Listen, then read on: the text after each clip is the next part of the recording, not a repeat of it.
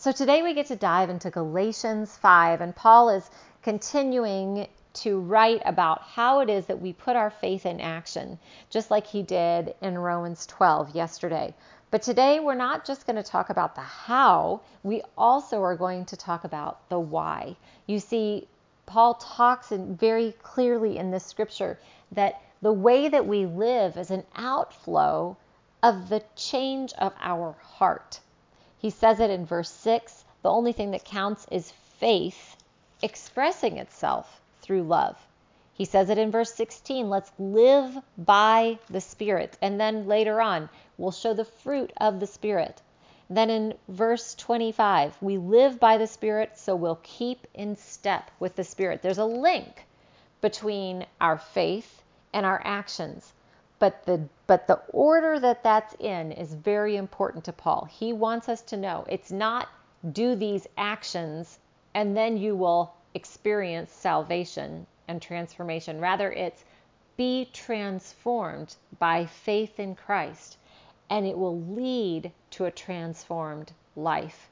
There were people that were coming to the Galatians who were very early on in their faith journey and telling them there are certain actions that you have to take in order to prove that you are saved. Or in order to even be saved, you must take these actions. Paul is coming along and saying, don't forget, it's not about actions that make you get saved, it's faith that saves you. Those actions are a response to the Spirit's work in your life. So you're going to hear and read in here about circumcision. That was the specific action that these Jew Jewish Christians were coming in and saying you have to be circumcised if you want to be part of this new faith. Paul's saying, nope, this is not about these laws that were having to be followed before Christ. After Christ, it's the law of love, demonstrated in a thousand different ways but it's the law of love and it's the result of faith.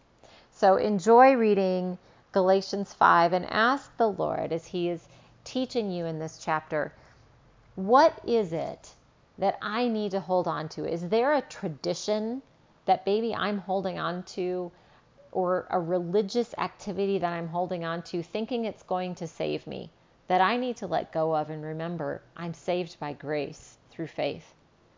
Or Am I keeping my faith stagnant because I'm only counting on that grace and I'm not allowing it to transform the way I live?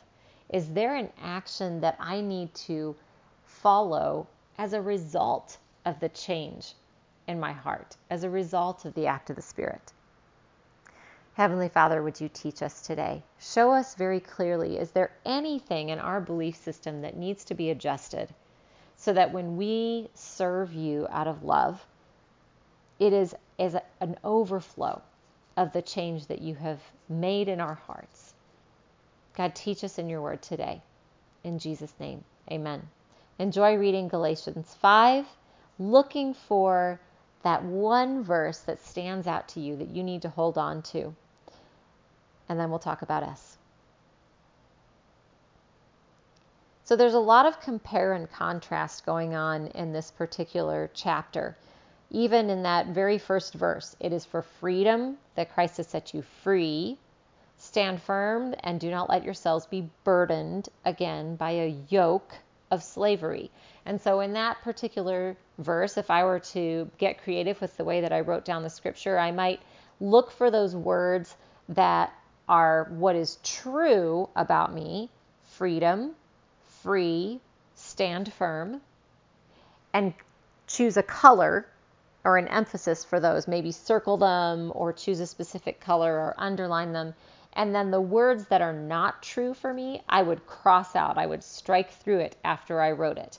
So do not, right?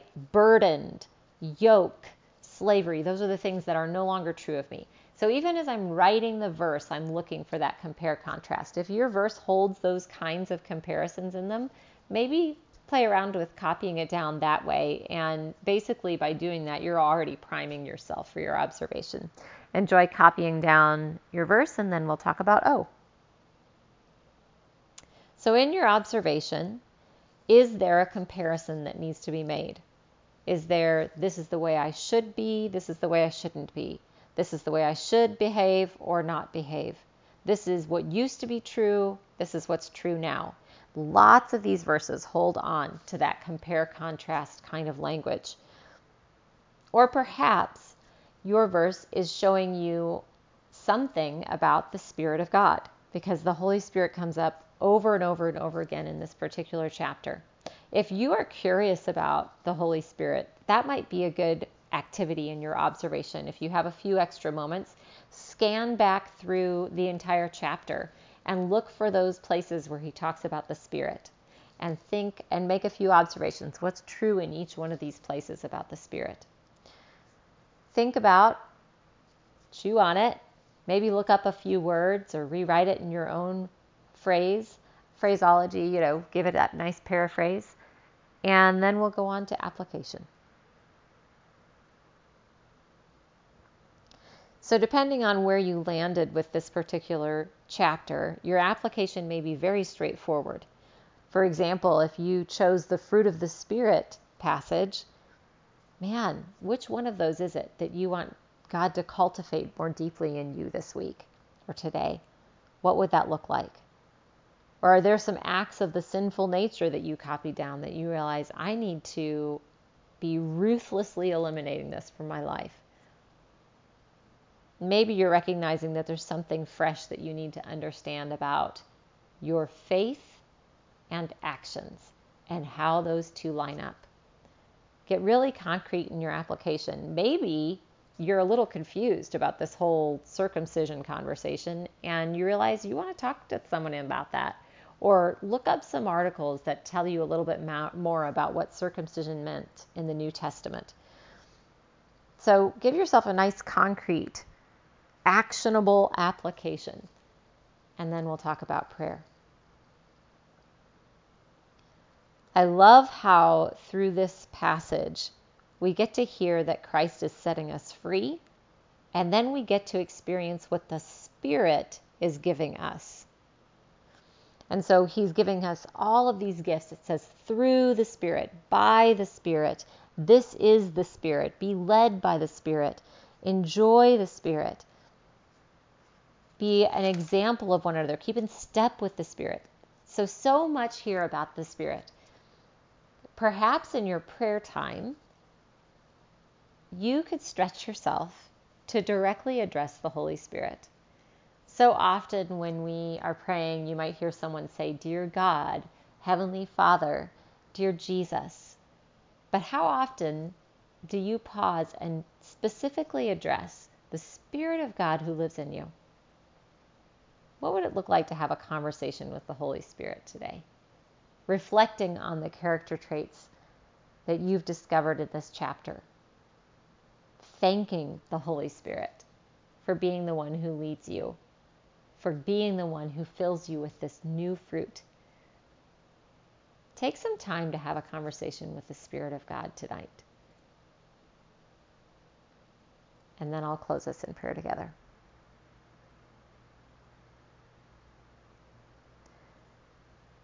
Spirit of the living God, fall afresh on me.